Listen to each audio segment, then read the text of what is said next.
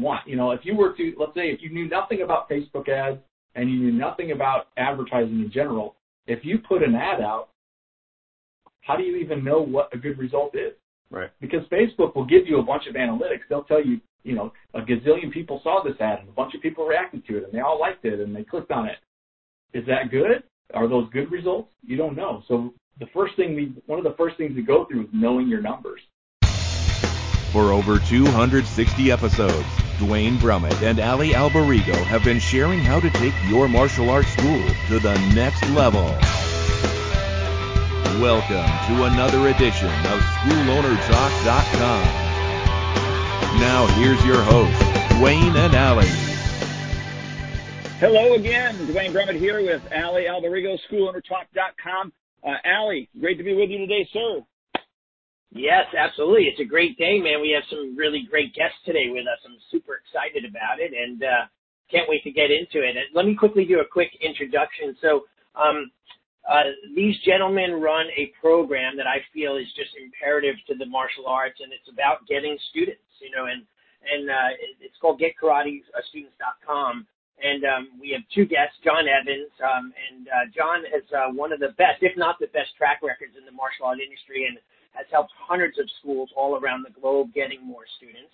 And um, Travis, uh, he also is, uh, you know, traveled with sports leagues coaching uh, to the martial art business. He, he's coached players in the NFL and worked with hundreds of martial arts school owners at over four continents. So uh, these guys know their stuff, and it's super exciting to have you guys on the show. So without further ado, welcome, guys, and thanks for being here with us.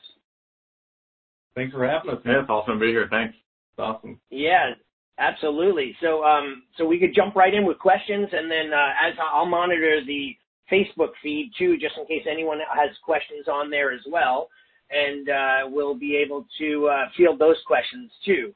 So, Duane, did you want to start off with uh, I, I do. Yeah. So um, it's kind of funny because I, I had uh, seen your information uh, quite a while ago, and what really stuck out was one of my uh, our youngest uh, plays. Uh, well, he's in college now, but before that, he was playing travel volleyball, and so he uh, um, we would always drive him up 30 minutes from our house to a place called Hallmark where he would practice. And there was a Taekwondo studio that, and still there, I say was, there is a Taekwondo studio that's, uh, that's there and um, I would, you know, when I would go to pick them up, sometimes I'd sit outside and wait, and of course watch the martial arts class going on and and whatnot. And, and I, I got to see the, the the people that had owned it. And it's funny because um, I had seen in one of your ads their pictures. Like I I saw their studio um you know and i could it's funny because where i'm where i'm sitting watching them is like almost where you took the picture you know, of course you were inside the building, but where you took the picture of their students and them teaching and stuff like that. So, um, it, and, and, uh, I originally thought, I guess, and then I, I don't know if I asked you this or not, but I thought maybe you were from this area or near me in, in Joliet. Didn't I, did I ask you guys that? Yeah. So, uh, I'm actually, I, I grew up in Joliet. So that's funny. That's okay. yeah. world. And then, uh, my son went to Frankfort Black Belt Academy, which is on Laraway. That's the one. Yeah, so that was actually the first school we ever worked with. Uh, my son was, you know, really young, started there as a white belt, got all the way to black belt, and uh, yeah, so that was I actually took those pictures physically, like with my what time, iPhone. What what's the time frame? When was he training there? Oh, let's see. Gosh, we moved here in 2018. Do you know? I don't even know. When did I move here? Probably around because I think you got here just after me. Yeah. So probably 2018. Sounds about right. We're right outside of Georgia right now, or right outside, outside of Atlanta yeah. in Georgia. We moved here in 2018, so he had just gotten his black belt uh, right before that. So it took him probably, gosh, I don't know, four or five years to get, you know, I do all the ranks there. I bet you, I bet you, I probably have seen your son. Didn't know it was him. Uh, all the many times that I had been there, just parked and watching. So that's that's even funnier now that we're getting to talk about it. So that is the first time I was ever introduced to you guys uh, was because I go, I know that place, you know. so, So the only uh, now for both of you, the only um, martial arts background then that you have is that your son did martial arts. Neither one of you uh, had done martial arts, right? No, I I did a little bit of like jujitsu because my brother or my friend's brother was the teacher at the park district, and you know we rolled around as teenagers, but I never really got serious about it. I did it pro- when I was younger. I did taekwondo for um my parents actually Oh, they you had did? just gotten divorced. Yeah, and um we moved across the country with my mom to Pennsylvania. And you know, she was just looking for, you know, good positive structure for my sister and myself.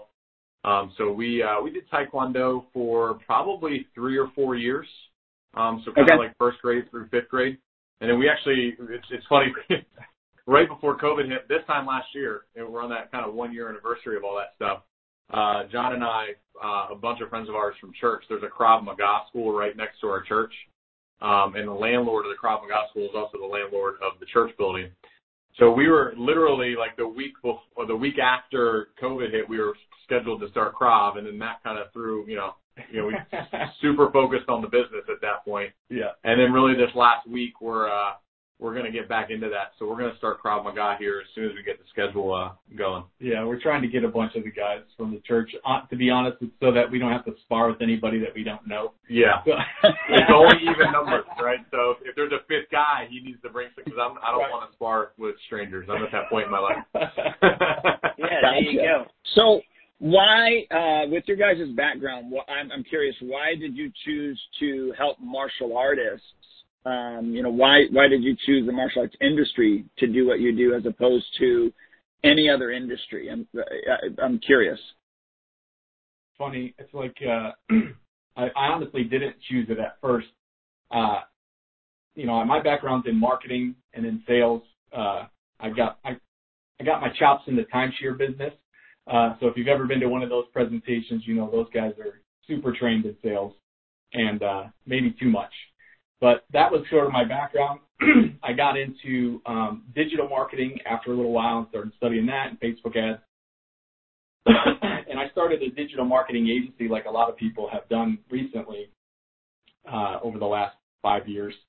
And um, I had every kind of business you can imagine, chiropractors, realtors, tanning salons. I mean, just like every other digital marketing agency and was basically doing the same thing, just generating leads so that they could have names and phone numbers of people to call. And uh, the whole time I was building that business was while my son was at Frankfort Black Belt Academy going up through the ranks.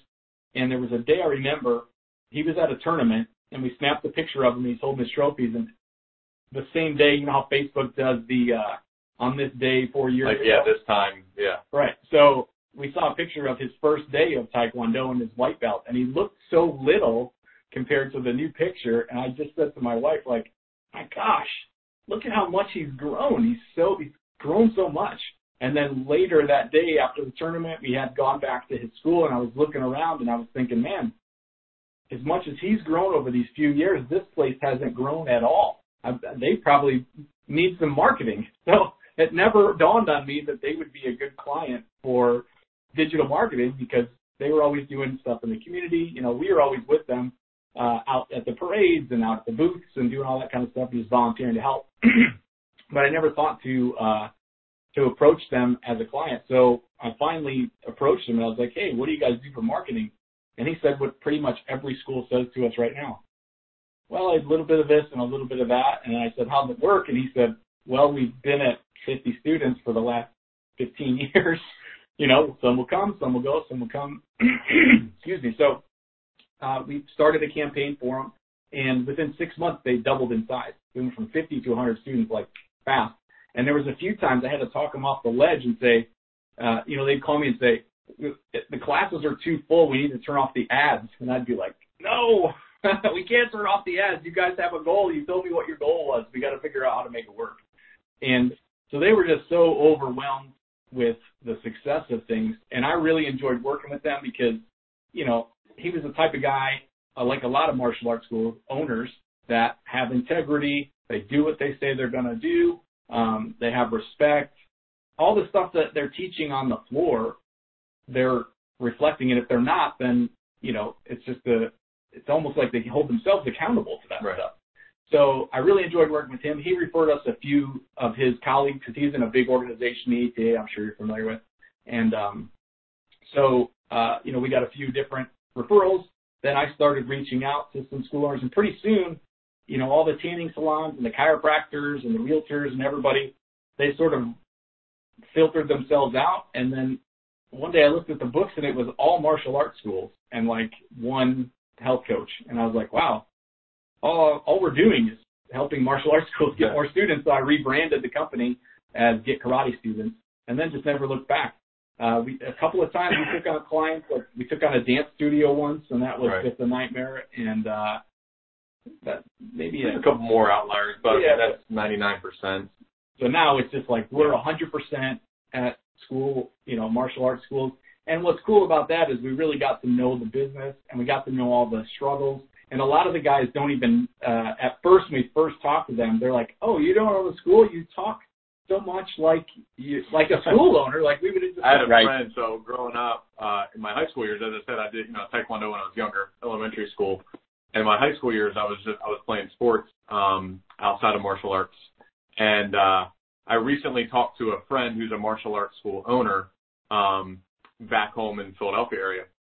And he and I were just talking. I was asking questions about his business and just kind of getting to know what, what he has going on. And he was like, well, hey man, I, I didn't know you were such an expert at martial arts. Like we should have hung out more in high school. Like, you know, I didn't know this was like your area. And I was, that was really good validation that, you know, we under, understood. And I just like, I mean, from a, from an industry standpoint, there's just an inherent desire to get better. Uh, martial arts school owners and ath- I mean, cause it's the same thing as athletics, right?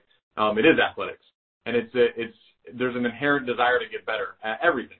Um, because if you don't have that inherent, that drive, then you're probably just kind of prodding along. So it's an industry where, you know, by getting in the industry of martial arts, you're already kind of saying, hey, I have this inherent desire to get better at whatever I put, put my hands on. So this is that you called this an athletic, right? This is an athletics, and you guys are supporting these athletics, right? So would you consider yourself an athletic supporter? I mean, generally a, a jockstrap. uh, my wife, my wife figured, uh, actually just said something to me about that yesterday. uh, that was pretty How did you two? I- I- How did you two hook up? How did you guys come to be together?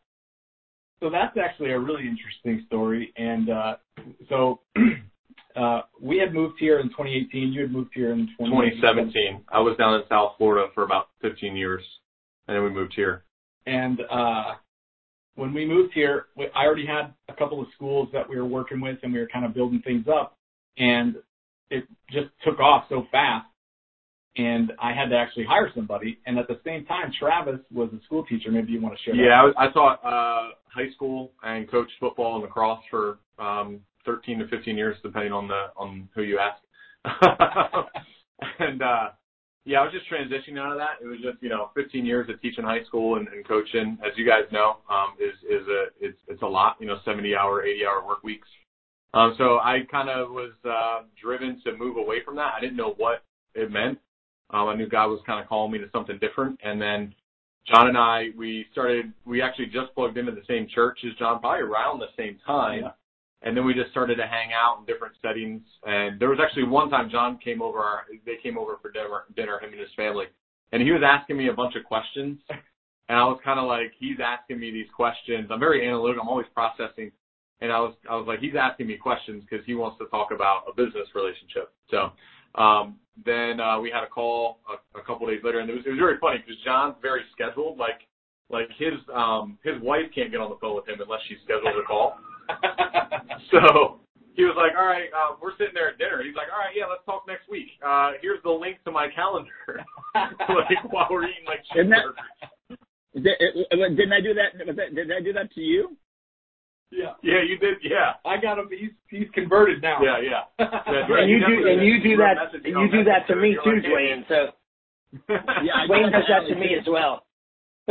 yeah, yeah. So, yeah, so I jumped on a call with Jon, and it, I thought it was gonna be a casual conversation. And an hour later, I was like hung up the phone and didn't really know what was going on, but I was just like, hey, this is definitely this is definitely where I want to move to next. And I mean, it's been a couple Yeah. years now. It's been awesome.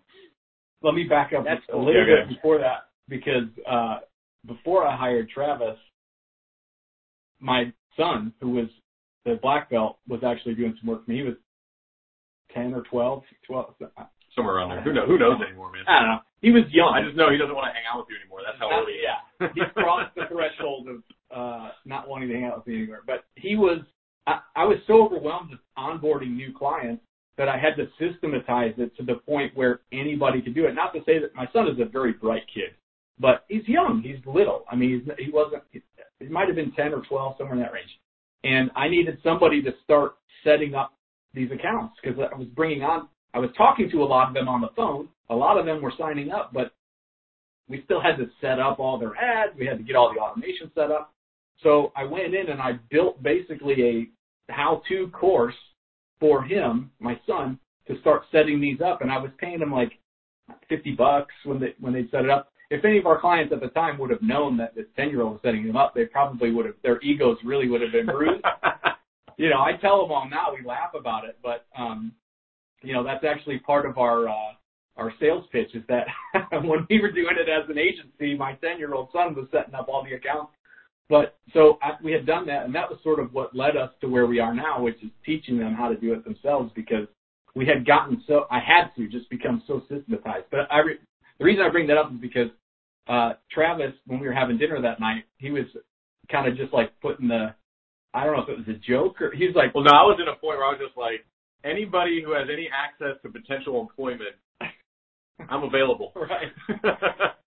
and my son was making like a couple hundred bucks a week, you know. He's like, I think there was a couple weeks where he made like 400 bucks, you know, just setting these accounts up. He just doesn't even know what to do with the money. And so we were joking about that at dinner, and Travis was like, Hey, if Colin gets bored of doing that stuff, uh, I'll type some stuff into the computer, you know. Yeah, it's kind of how I like work things in with my wife. I tell it as a joke, just so so she says no. I'm like, yeah, I was just joking, but you know, it's like planting a seed. I think that's somewhere in the Bible. Yeah, you yeah. know, reap what you sow. So I'm really sowing a lot of stuff sarcastically, hoping it reaps long-term benefit. Right. That's great. That's great. Hey, listen, I want to jump into some questions like right away about what you guys think um, that we need to do in our industry, and I know that mindset is is a very big component with new clients, right? Though, and how important is that mindset to building a successful martial arts school? Um, you know, is the mindset thing that everyone talks about, is that a bunch of nonsense? You know, um, are they silly affirmations? Are people dreaming and goal setting? You know, what is it really about it that, you know, what's the process that you need to do to get, get this really working for a school owner? Yeah, I'll jump in on that one and then you can say yeah. on to that. But, uh, I used to think well, I, I went through a couple phases.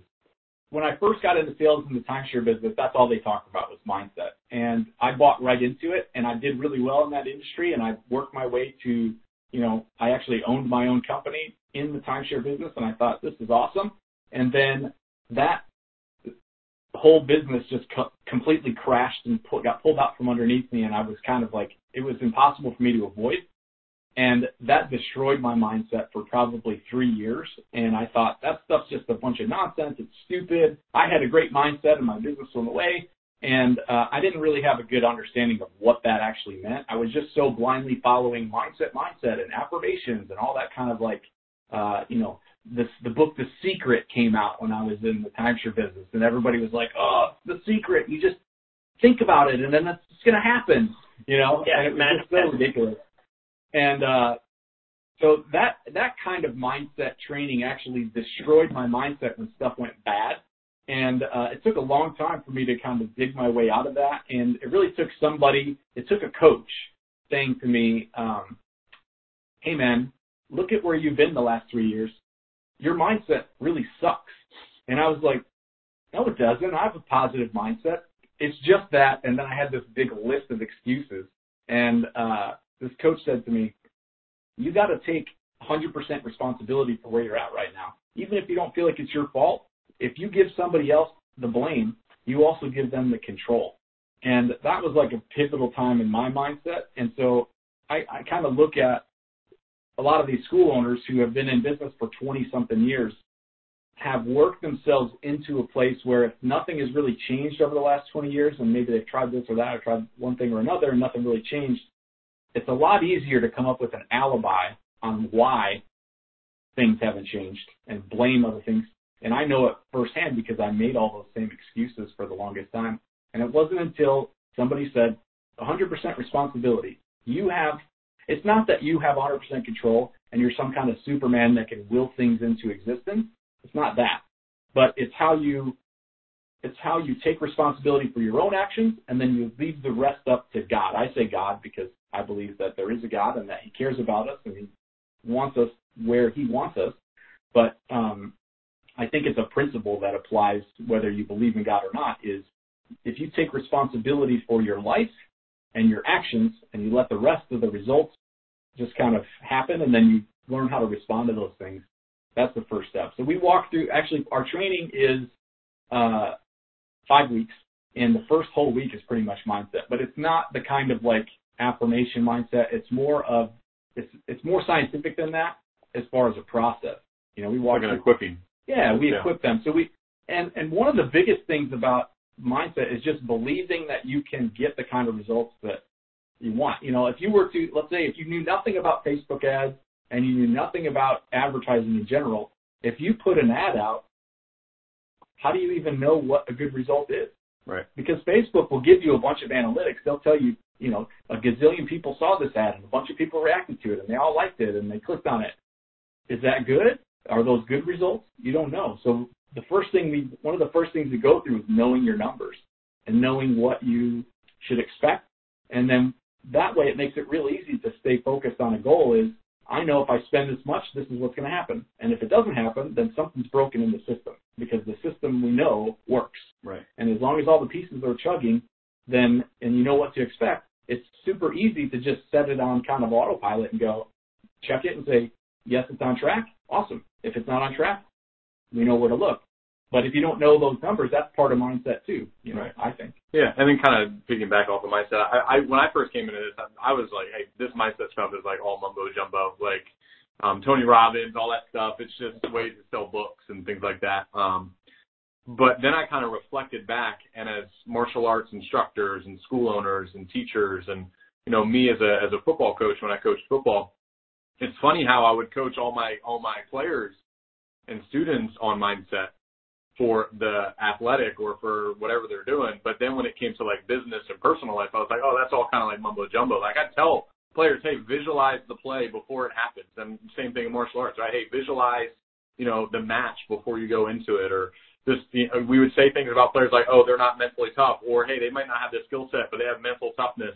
So we'd apply all these things in, in what we were teaching others but then I kind of had to self-reflect and say, well, why don't I believe that works for business or my personal life?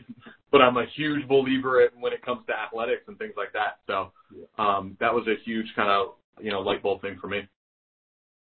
That's awesome. And you know, it's so interesting that uh, mindset. I love that you explained it. That it's not about the spiritual and esoteric only, and it's not just about visualization and focus, right? But it's just having the right mindset on being a business owner. And Duane and I talk about this. We probably did three or four podcasts on knowing your numbers. And I don't know, it's hard to get people to realize how important that is because we have a very saying, a saying that we use quite often, you don't know what you don't know. And if you're not sure what numbers to look at and how to analyze and see, people, school owners tend to be the type of people that say, okay, check, I got someone to do my media, social media, digital marketing, and they're done. They don't know whether it's working or what it should be performing like and how to tweak it if it's not. So mindset is a massive, massive thing. I'm glad you guys pointed that out. It's so, so important. Right, Duane, would you have any thoughts on that at all? Or?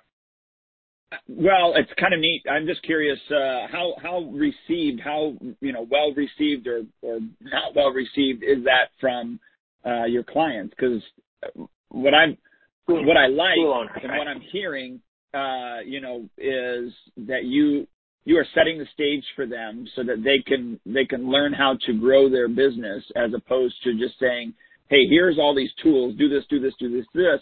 And I think without without their identity changing, then they're not going to uh, be able to sustain that goal. You know, it's kind of like uh, the you're uh, the guy in Frankfort. You know, you were throwing so many so many leads at him that he was like, "Whoa, slow it down." You know, and that's partly also probably mindset, but then processes that he didn't have in place. And so I love that you have the mindset first. I'm curious, how is that received? Because most people say, "Hey, just give me the give me the tools."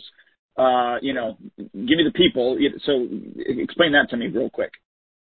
Yeah, I feel like I mean I cause I, I do a lot of the um, initial contact with school owners, and when I have those you know kind of discovery sessions just to learn about their school and kind of where they're at, where they want to get, um, a lot of time it is it's really just focused on growth, right? What's working, what's not working, and if you know if it's a good fit for them and it's a good fit for our program and everything, and they jump in and start working, I mean 90% of the time the first response I'll get back from people is, hey, I came into this for leads, but the mindset training on its own is worth everything that we've jumped into because Yeah. um, it's just it's it's stuff that you never think about as a school owner sometimes, right? It's stuff that you don't Yeah. under you just it just doesn't cross your mind. And um, I think uh, you know I've gotten a, a lot of huge feedback, and it's something I don't really bring up a whole lot when I talk to school owners because we are really focused on the business growth. But then I like it to be kind of like a like a wow, you know, surprise for people at the beginning. Um, so I'd say it's been received really really well. Yeah, I think part of I think the reason for it is because uh, I think there's a lot of people out there teaching mindset and training on mindset that don't know what it means, how it feels to not believe that it's real. You know what I mean? there are a lot of people teaching it that just are 100% in and have just learned it themselves, and they're just regurgitating some kind of junk that they heard Yeah. from some spiritual Yeah. guide or something, and they haven't Yeah. really gone through the journey that I personally have gone through, which is I believed it, then I thought it was a bunch of nonsense, and then I had to really kind of rediscover what it really means. And I'm glad you brought up identity because that's one of the first things we do. We actually have an entire worksheet where we go through their beliefs about themselves personally. And one of the mantras in that mindset training is there's no such thing as dojo problems. There's only personal problems that are reflected in the dojo. And you can spend your whole life and you probably, if if they're in our training, they probably have spent the last at least 10 to 15 years trying to fix the dojo and thinking, I just need this tactic. I just need this tool. I just need this shiny object. I just need this thing. And then everything will be great. Yeah, widget. Exactly. And then when they think, when they go through this and they look and they self-reflect, and then they actually have to answer questions about themselves that no one ever looks at. It's just for them. They get a worksheet, they print it out, they write down their answers on it, and they can see the dichotomy between where they are and where they want to be, and they see that big gap, and they understand that it's all on them. I think that that's where that epiphany moment, that was what it was for me. When I went through a very similar process and said, well, this is where I want to be, but this is what I hate to do. Well, guess what? If you don't do this thing, you're never going to get to that point. And people don't Right. draw those lines and make those connections. And when we walk them through it, it's in a very direct way. And what's great, I think, about the the the way that we've got it laid out too is it's it's a lot harder for me to be on the phone with you and say, hey man, you need to take 100% responsibility for this, and then listen to all their objections and overcome it that way. Our process is all on videos, so I can be really direct, and they can take it and they can accept it and they can have all those objections bubble up in their minds. And then the video, we can kind of go through each one of those without the personal confrontation that sometimes comes up in that kind of coaching. So I think uh, the platform actually that we've got it on, Yeah, it just by chance, it wasn't designed specifically. Well, you're the only one in the room. So when you're going through it, you Yeah. have to. The only person you can talk to about it is yourself, and you really need to dig in and look. So And I think another part of it too is, uh, you know, we have a private Facebook group for just our members, and they, we don't even ask them to do it, but they get in there and they're constantly gushing about the results and how great the program is and how everything is working. The process is awesome, and I mean, there's constantly. There was, I remember a, a day last year I was just scrolling and I couldn't get past like all of our client people going, oh, this is awesome, this is awesome. So when you're in a group like that that's just feeding success and just living and breathing it, it's hard to be the only one there going, man, this is a bunch of nonsense. You know, so I think that plays into it a little bit too. So maybe Yeah. we got really blessed and by by just getting a lot of clients that really dug into it early. And we were pretty picky at first too. Like there was a lot of times when Travis would be on the call and he'd be like, "Yeah, I didn't even I didn't even pitch him because he doesn't seem like a good fit." And we still are that way, Yeah. you know, because well, you don't want to get you don't want you don't want to give a diet to somebody that I don't want to give a vegan diet to somebody who loves steak. It's not gonna it's not gonna fit well. Right. I agree. I'm a vegan. Are you? yeah. Hey, so one one one thing comes to mind. I have just in addition to this question, and I want to jump onto something else. So, um, do you find that because you guys are not martial artists and you're experts in your field of the, you know, how to get students that you get less resistance? Because I find as a coach, sometimes it takes me months to break down a school owner's, you know, um, their anchors and their attachments to the way they do it, the way they want it to be done, what they believe to be right, what's I can't do it that way because that would hurt my integrity and I'll, I'll be a sellout and the quote fingers on the McDojo line. You know, I don't want to be a McDojo. You probably have heard this kind of stuff. So do you find that it's easier for them to listen to you and is it easier for them to change their ways because they're listening to people that are not so attached to the martial arts and they don't feel like it's just another karate guy trying to change the way I am. Do you find that different or not really? Uh, I think it comes with its benefits and its challenges. Uh, you know, I know there's a, uh, I, I think maybe I've heard that from people like, hey, you know, one of the things I really appreciated about your story is that you didn't start out in the martial arts. You started out in the marketing and then you got into martial arts because of how well your marketing skills worked and applied to that. So I've heard that. Right. But I think we also uh, there is some resistance to people that think, uh, oh, these guys don't know anything about martial arts, which honestly is not true. Uh, even one of our clients was like on our Q and A call two weeks ago, last week, he was like, you guys talk so much like, like we study martial arts school owners because we know, right. uh, we, we want to help them. We want their, we believe in what they're doing. We believe that when you teach martial arts, that's like a calling. It's not just like nobody just can, you can't just go start a martial arts company. I mean, you have to go through all that training. You have to, there's a lot that goes into it. It's a lifestyle. And I saw the benefit of it in my son's life and I see the benefit of it in all these kids' lives and grown ups' lives. And, you know, I see what it does for the world and I think it's a good thing. And so we we just want to help them as much as we can. So we study martial arts school owners and okay. try to have the same kind of mindset. So to get yeah. to your question, as far as uh, being easier, I, I think for some probably who would give resistance, like you're hearing, it's probably easier for us because we can just be like, look, that's not. Yeah, there, there's no bravado. There's no like, hey, I need to prove to you or kind of have that guard up. But there's also this right, same right. thing on the other side you know, um, but there, like you said, there's advan- you know, there's advantages to it as well. Um, even, you know, when I was coaching football, um, for, uh, for a while, I never played football. And that was actually a really huge benefit because it, it made me go in with an open mind rather than being like, well, this is how I do things. This is how my grandmaster did things. This is how the school did things that I trained in.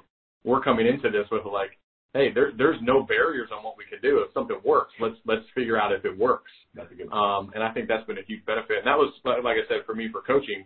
You know, I went in and said, hey, listen, I'm an open book. Let's let's learn. Let's let's get things going so we can benefit you know the people that we're working with the best. That's awesome. Very very cool. So.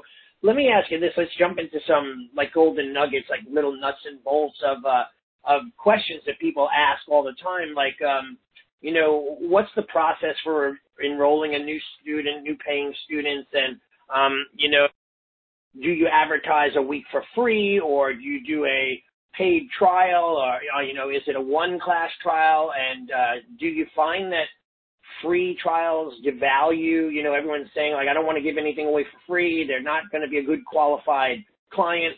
Tell us a little bit about those things, if you could. Yeah. But before, yeah, but well, before you dig into the free week, you know, I, I probably in the last year I probably talked to about a thousand school owners, um, which is I think there's 15,000 school owners in the country, so um, it's it's a big chunk of of the school owners. Um, and the number one thing that I think is a um, kind of like a misunderstood aspect of their business is that they have an enrollment process. I'll ask every school owner, "What's your enrollment process?" And usually they're kind of like, "Well, you know, we bring them in, we let them try a class, and then we sign them up." And I think it's just an answer to give an answer. Um, and part of being a business owner is do you have a systematized process that you can say, hey, I'm going to input A and I'm going to get B. That's a process.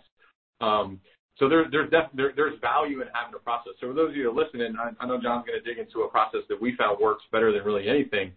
But that's a question I think you need to ask yourself as far as, well, what am I doing that is something that is is predictable, right? If if you're saying, hey, I'm going to sign people up by my gut or my feeling, hey, our, our feelings can change, right? Or someone could just be a different personality that's going to affect how you respond to people, um, as opposed to having a predictable process. If I put nine people in a room or ten people in a room, I know nine of them are going to sign up today because it's something I've repeated over and over again. And that's knowing the numbers. You guys talked about knowing your numbers with your ads. Yeah. Hey, th- those numbers apply to enrollment process too. Um, Yeah. So, but go ahead. Yeah, no, that's great. it's definitely uh, valid. So, I, I, I've seen school owners, and we've tried when we first when we were doing agency work, and people would hire us to run their ads. You know, my my focus was always on students because I knew that uh, I had talked to enough school owners at the time when we started doing ads for people that ads just isn't enough. You know, you can hire pretty much anybody to run an ad technically. Like you can get in there and make an ad. And Facebook makes it easy. You can push a couple of buttons to boost a post. Um, so I knew that there's a process that was needed, like Travis was talking about, because that was the biggest kind of hole that I saw. So there's lots of different ways to do it. The one that we really found that works the best um, is what we would call like a value ladder, where people are making tiny little micro commitments on their way from where they know nothing about martial arts all the way to the point where they become a paying long-term student. And so the reason that uh, we like to do the free week um, is because it's a micro commitment. And I, I would like to abolish the myth of devaluing free free weeks. Don't devalue martial arts. Uh, and if you want proof of that, I mean, I have numbers that can back it up from hundreds of schools. But if you just look in the world about what a free trial does. You look at the biggest companies right now, like Netflix, Hulu, Uber, all these companies. Microsoft has a free trial of all, you know, Microsoft Office. Every piece of software you buy has some kind of free trial. And what a free trial does is it removes all the barriers and the excuses for people to try something they're not 100% sure of. And when you're advertising on a place like Facebook especially, you're not getting people that are searching actively for martial arts. You're getting people that maybe thought about it or who just kind of fit the demographic of someone that might enjoy martial arts. And so if you try and say, buy my stuff to somebody who's not 100% sure, it's just that it's, you're going to scroll right past. So that's why we like that little micro commitment. Now, the secret behind that is we almost never give that free week away. And uh, the first thing I hear when I say that usually is, well, that doesn't seem honest. It's a bait and switch. but we've actually figured out a way to make it very much where you can live with integrity, you can sleep at night, and you actually feel good about it. And we call it two offers. You have two different offers that, two introductory offers in your school that anybody can come in and try. You can do a free week. So we advertise the free week on Facebook right now. That's the platform that we're using. It's the best one there is so far.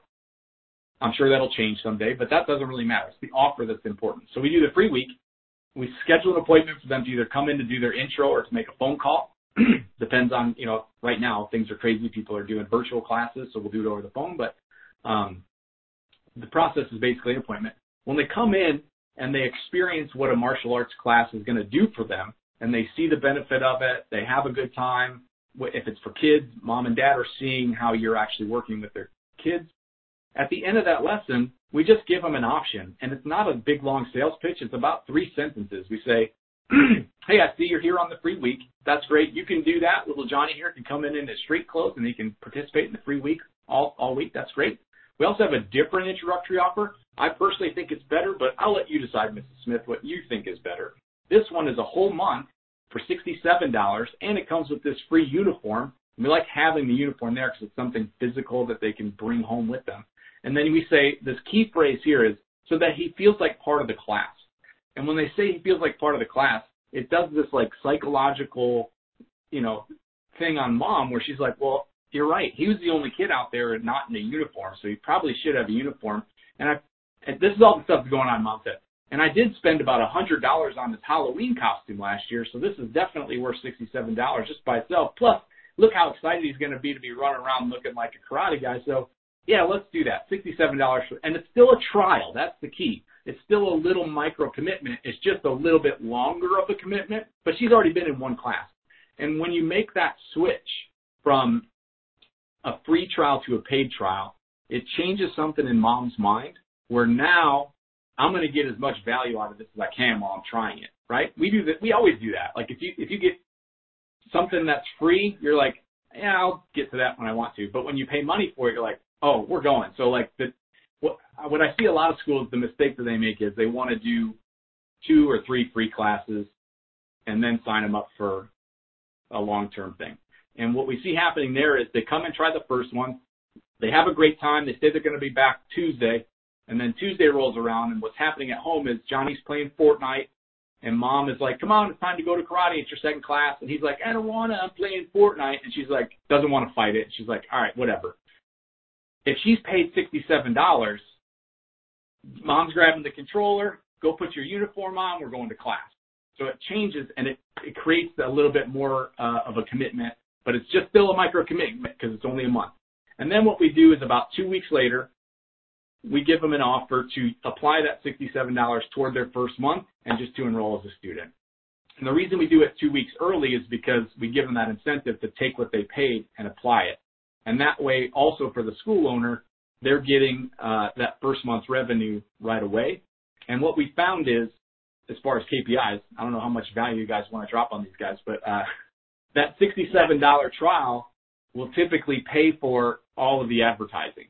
So if you're spending right. $67, you should get a trial out of that, which you can put back into advertising, which should become like this endless cycle of ad money. So it's we call it the flywheel effect.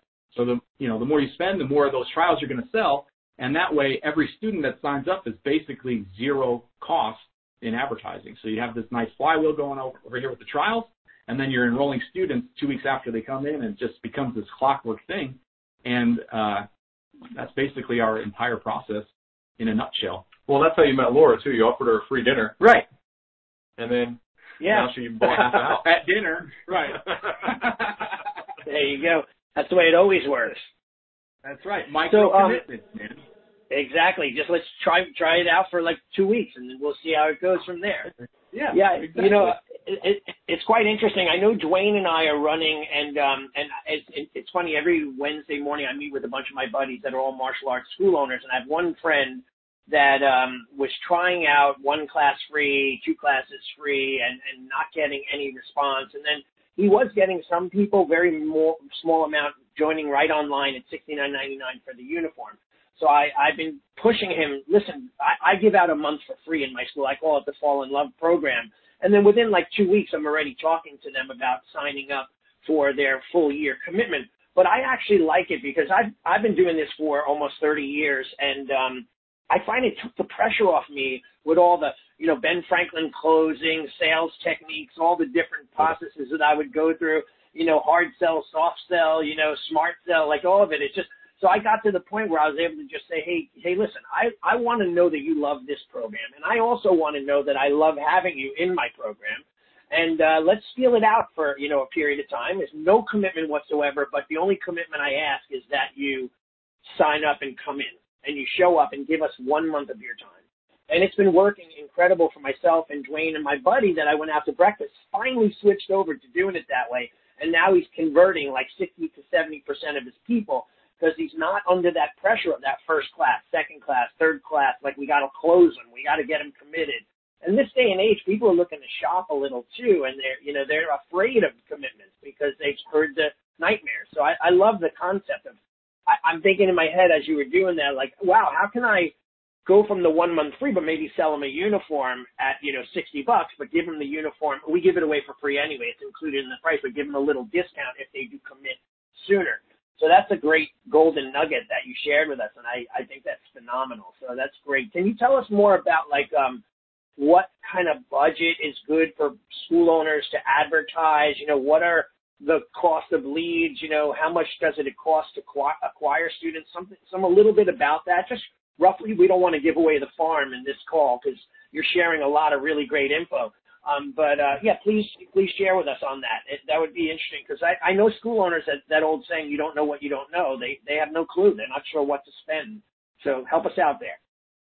Yeah. Well, before you uh, you know knowing that is important from uh um and that's kind of you know something with being in control of your own marketing, right? Um, you know, I, I heard uh, a speaker, you know, kind of a motivational um, business consultant say one time you know, you, you hire someone to mow your lawn, you can hire someone to clean your house, um, you can hire someone to, you know, do your garbage. You don't hire someone to date your wife. And your Right. marketing is your wife. And you need to be in control of that and you need to know what to do, right? Um, so having a, a knowledge of how much to, because you don't know. You can hire an agent and they're going to say, oh, we're going to spend this or we're going to get this. And it's like, well, I don't know what that means. So that goes back to that mindset and knowing your numbers. Um, because Yeah. once you know your numbers, then you can put them to the machine that Jon's going to, you know, talk about and make sure that there's a return on that. Um, so that's a kind of a mindset preface. And because we can sit here and say, oh, spend $20 a day. Well, there's a lot more behind that as far as knowing what those $20 are doing. for sure. Yeah. So uh, I love what you're doing with the with the fall in love programs that you're doing with the free month.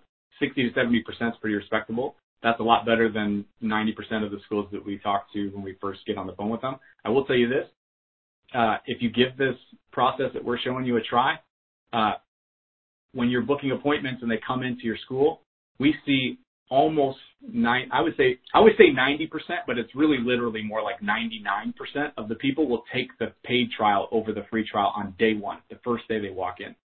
It's just a choice. It's not a hard sell. And that's, I think, what school owners love about it too, is that it's really literally what the conversation I just had was, I think it's a better deal. You can decide whatever you want. It's not a hard sell. Um, you can do the free week. It's not a bait and switch because if you were baiting and switching, you'd say, well, we don't do the free week anymore. You have to take the paid trial or go away. That would be a bait and switch. The honest thing is, if they want to do the free week, they can still do the free week. But if they want to upgrade on day one, it's 67 bucks. They get the free uniform and then they can fall in love with you. That could be your fall in love program too. But we literally see 99% of the people will take that upgrade on day one. Do you offer them that at the end of class or right Yep. when they first come in? Yeah, right at the end of class, not at the beginning. We've had some school owners try and do it at the beginning too, and that totally squashes it because they haven't experienced it yet. So the the, the key is the students got to have one class. This takes them from that commitment level to the point where they're ready to sign up anyway, and they're excited about coming back for that next lesson. But when you get them to pay for that first lesson on the first, when you get them to pay for that first month, the first lesson, it switches in their mind. And that 60 to 70%, I bet you, I'd be willing to bet that it would go up to 99%. And then when you can do that, then you can pretty much count on everybody that comes in is going to pay money. And everybody that comes in that pays money is going to come back the next day. And that's really, it's not really, it's not all about the money. I don't want people to think that all I care about is collecting money from them, but it puts commitment on them. $67 is like, I mean, if you think about the stuff we spend $67 on it, it's like, Family of five at McDonald's. yeah, I mean, really. Yeah. so, I mean, it's not that much. And Yeah, I just ordered Chinese food last night.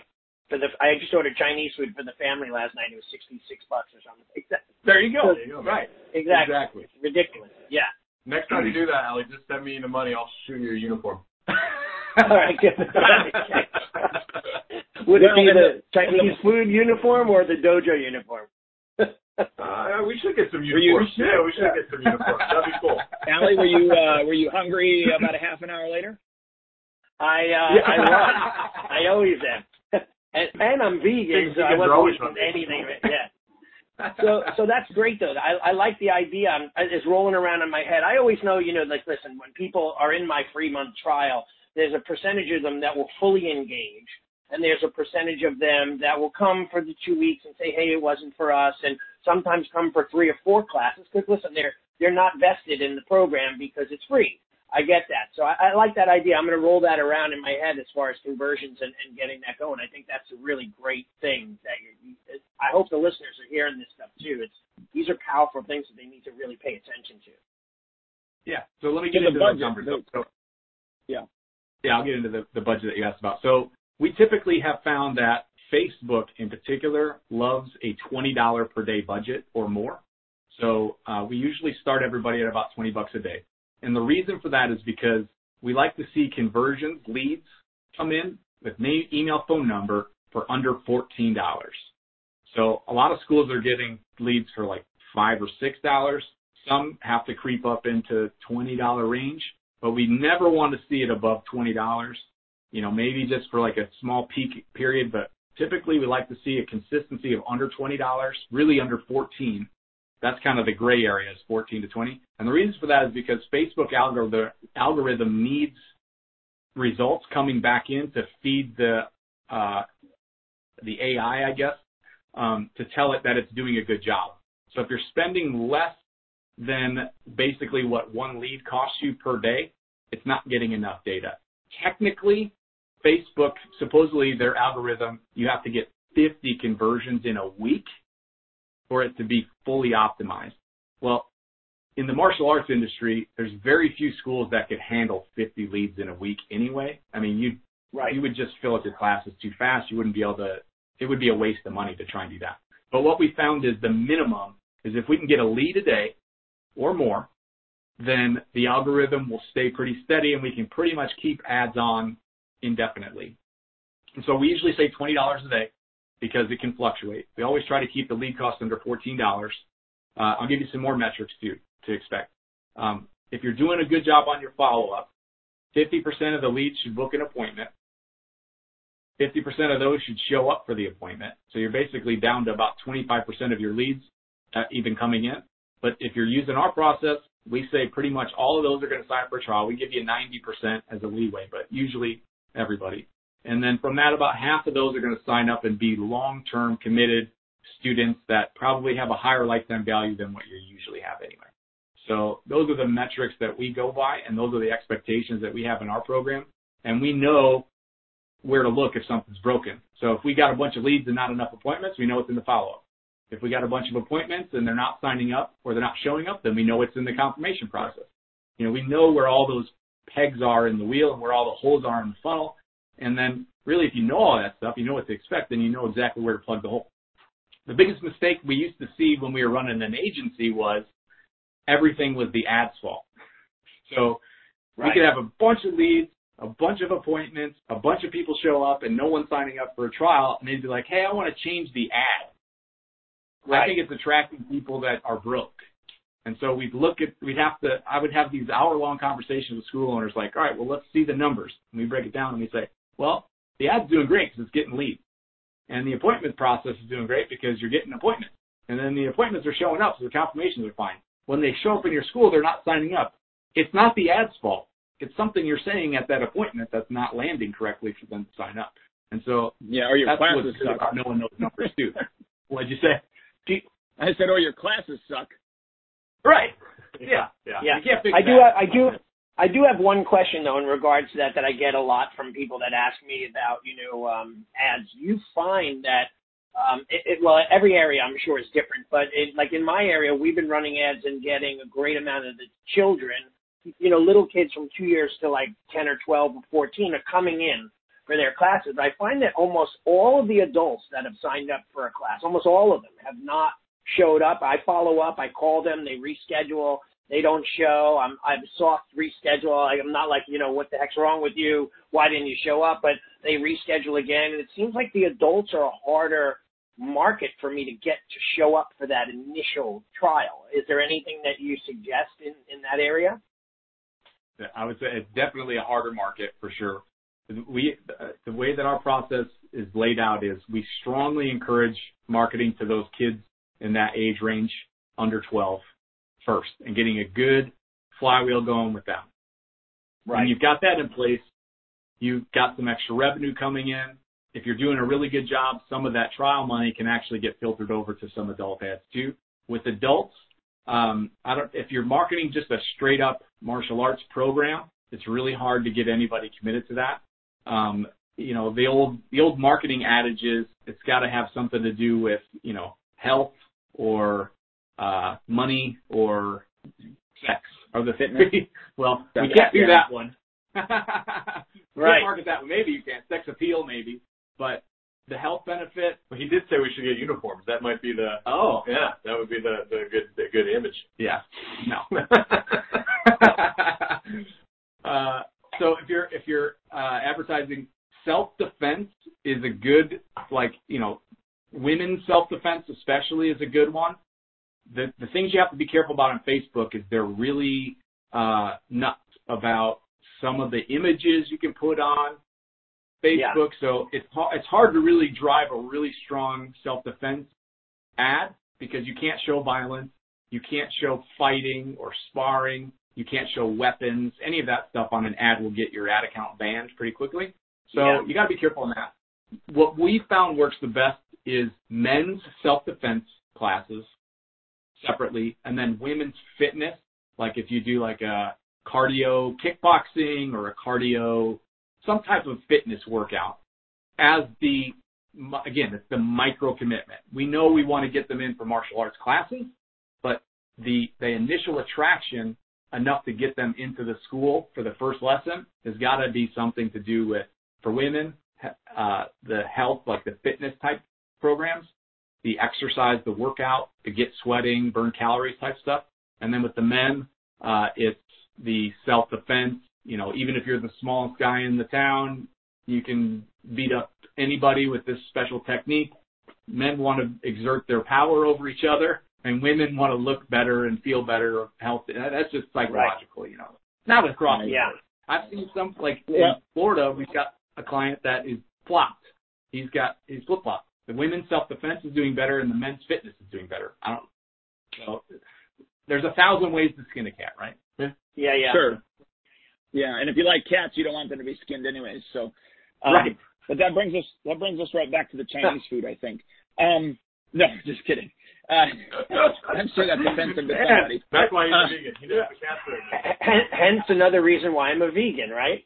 I'm not a vegan. I'm not a vegan. You know, I got no problem shooting Bambi and eating him. But uh, Yeah. so anyway, Well, have to have a t- we'll have to have a talk about that later on.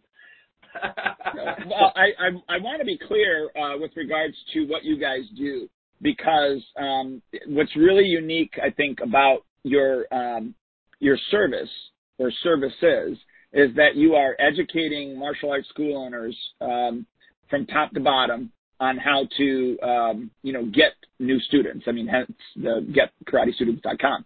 And so um, you know you're not you're not running these uh, ads for them uh, you used to, right?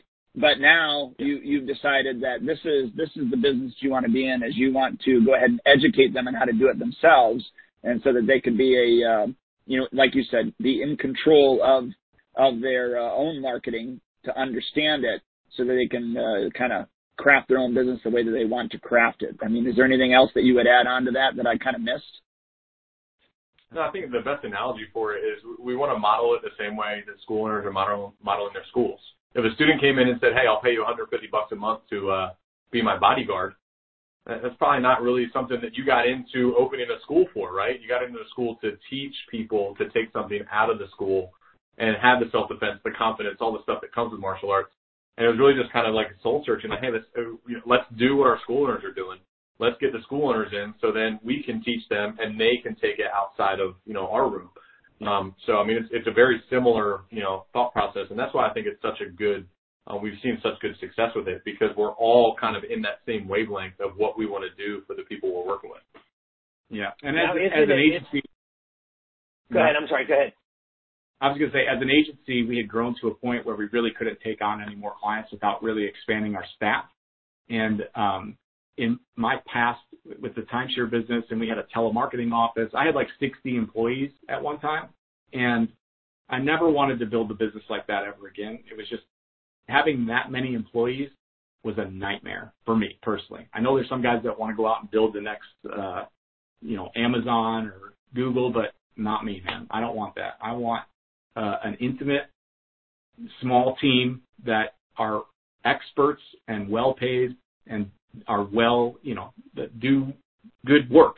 I don't want to have Right. somebody on HR that's constant. So uh, as we grew, and then we can, we could have just continued growing as an agency. Um, I just Travis and I sat down and we were like, man, how do we grow this without? How do we reach more schools and help more owners without completely crashing the ship? And that was where we kind of brainstormed out this idea of, well, maybe we teach them how to do it. What would be the harm in that? We had it so systematized at the at the time. You know, we could set up an account in like 30 minutes, and they'd be ready to go. We'd tell them seven to 10 days, and the next day they'd be like, "Here's your ad," and they're like, "What are you talking about?" You know. So we had it so systematized, but the real the real time consuming thing was all the coaching and all the process analyzation and all the phone calls it wasn't even managing the ads. Half the time the ads were just like on autopilot for 18 months and we just like look at it and be like, okay, it's doing fine. There were some trouble accounts, but for the most part it's easy. And, um, so then we were like, let's just see if we can train somebody. And we actually, I, uh, my mom is, to give you a little background on how easy the course, the way we set it, my mom is the technologically like not savvy at all. Um, Travis gives her a real hard time on the phone calls, but the reality is like she if she comes in and watches our kids, she's been to our house a, a thousand times and still doesn't know how to turn the TV on.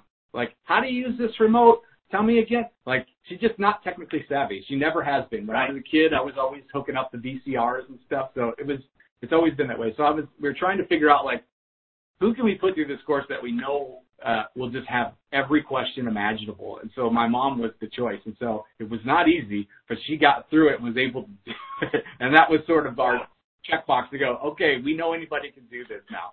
So, um, you know, that was one of our first concerns was the tech savviness or the, you know, just having too much to do. So we've really just kind of taken it step by step by step by step by step Right. and made it to where it's, you know, autopilot. And we do offer coaching calls too, so people are able to come in and and get specific questions. We run those a couple times a week for all of our clients too. So we don't just like, here's your course, see you later.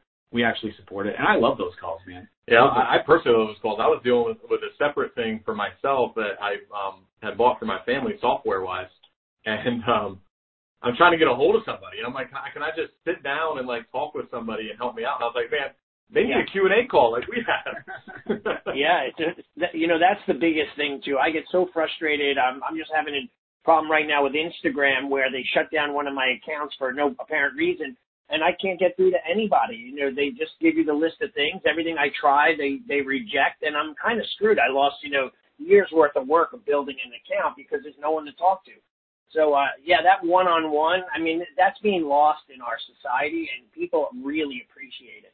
So is your course a um, a short-term learning period, or just people join and they get continual ongoing training? They become a member of your training.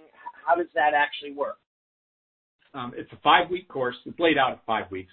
Uh, it's on demand though, so we've had some people that just speed right through it and get it done in a week. We've had others that took a couple of months to go through it and just took their time. But it's all on demand. And then uh, it's a lifetime membership. That's what we're doing right now. I don't know if we'll continue doing that, but um, so far it's been working out great because it's it's one subject matter, and you can have lifetime access to it. We can support that. We have a software business too, so it's not like we're not doing the Q and A calls anyway, and we're there twice a week. So um, what happens is they'll go through the course. Anytime they have any problems, they can jump on a Q and A call with us on either Monday or Thursday at noon. That's the timings that we're doing them now. We've been doing. I think that works the best timing wise Yeah. because pretty much all of our clients are in the U.S. The couple overseas. Got some people in Australia, Europe, yeah. But um, for the most part, that time seems to work good because it's early early morning in California, and then it's lunchtime in East uh, East. Coast. So that's the timing. So yeah, we give lifetime access to the coaching calls twice a week, and then uh, the on-demand portal. If you went through it the way it's laid out, it takes about five weeks. Awesome. Very, very cool. And I just was on the website and I'm looking at a lot of your testimonials. It seems like most of the testimonials are older instructors. Um, and I say that because, you know, those are the guys that are sometimes the hardest to train. So if they could do that, you know, they're able to, you know, get into the 21st century, so to speak, and learn these methods, then uh, the younger tech savvy people will breeze right through it and be able to really incorporate it. So that's pretty cool that those are the people there that are doing those testimonials. So Duane, I, I this is a great interview, and we're out of time already, right? So it, that that kind of stinks. We could probably go on for another half hour to forty minutes, but um, maybe we, we'll we, do a we could. secondary We could. follow up, maybe another follow up day with you guys another time in Yeah, the that'd near be awesome. future. Yeah. Um, do you have anything left So- to, to finish up, Duane? Yeah, I, I do. First off, again, thanks for uh, being on the on the podcast. We really appreciate it. And um, uh, look, if you guys, uh, listeners, um, if you're interested in and you know what they uh, or how they can help you with your business, go to getkaratestudents.com. Uh, all the information is there. Um, I'm sure you have. I so you have some sort of free offer and then they can do an upgrade or, you know, the whole process I'm sure is there. But go to getkaratestudents.com. I mean, why wouldn't it be, right? But, um, and, uh, look them up and see, you know, see their information and, uh, they can help you out. I, I do, I really, I really think it's a really neat idea that, that you're giving these tools to martial arts school owners that don't want someone to do it, you know, for them. They want to do it themselves to learn how to do it. So that's, that's really neat because I can tell you years and years and years ago when Facebook was a thing, I was, I, I, you know, I tried to learn how to do it and I was doing it for a while and then it got to where all the algorithm stuff was going on and I'm like, oh, I don't have time to learn this. And so for you guys to put it in a course, uh, that somebody can pick up, even your mom can understand and do, I think is a really neat thing. So, um, I do want to remind everybody that, uh, go to schoolownertalk.com for uh, all of our past episodes if you're interested in uh, picking up and learning any information. And then lastly, gentlemen, uh, is there any last last things you want to say? I was going to say last words, but you're not dying yet. So any last things you want to say? I want to appreciate you guys uh, for the, you know, as soon as Duane, we, you know, we connected, it was funny because uh, Andrew Hashu, I think, is a mutual friend. And then yep. I posted something earlier, Allie, and Terry Dow was like, oh, Allie's also, it's just, it's great to connect with people that are connected with people that you know are part of our our community and stuff. So um, awesome. see some of the volumes that you guys provide to the, the industry. So I, I appreciate the opportunity to to join you guys. Definitely, yeah. Yes. Thanks for having us on. Yeah, it's our pleasure, and we'll have you back again. We definitely need to talk more about so many of the other things that are involved in really being a good school owner that are behind the scenes. You know, the training and how to close and how to there, so we'll get back into that. But you guys are awesome. Great interview. We appreciate you, and thanks for being here with us. And hope the listeners will uh, get something out of it. Yeah, and I really hope that uh, you know, and nobody was offended uh, with regards to uh, Chinese food, uh, you know, skinning cats, and the fact that you guys really aren't six feet apart and not wearing masks. So just uh, and, and, and vegan, and, well, we, we both had it already, so we're yeah, good. We got it in uh, oh, okay. Chinese food for dinner. And, and us vegan, I'm I'm a little offended as a vegan with all your comments, so we'll have a talk about that privately. Um, Thanks, guys. guys. Take care. See Thanks, you soon. Guys. All right, bye. Yeah.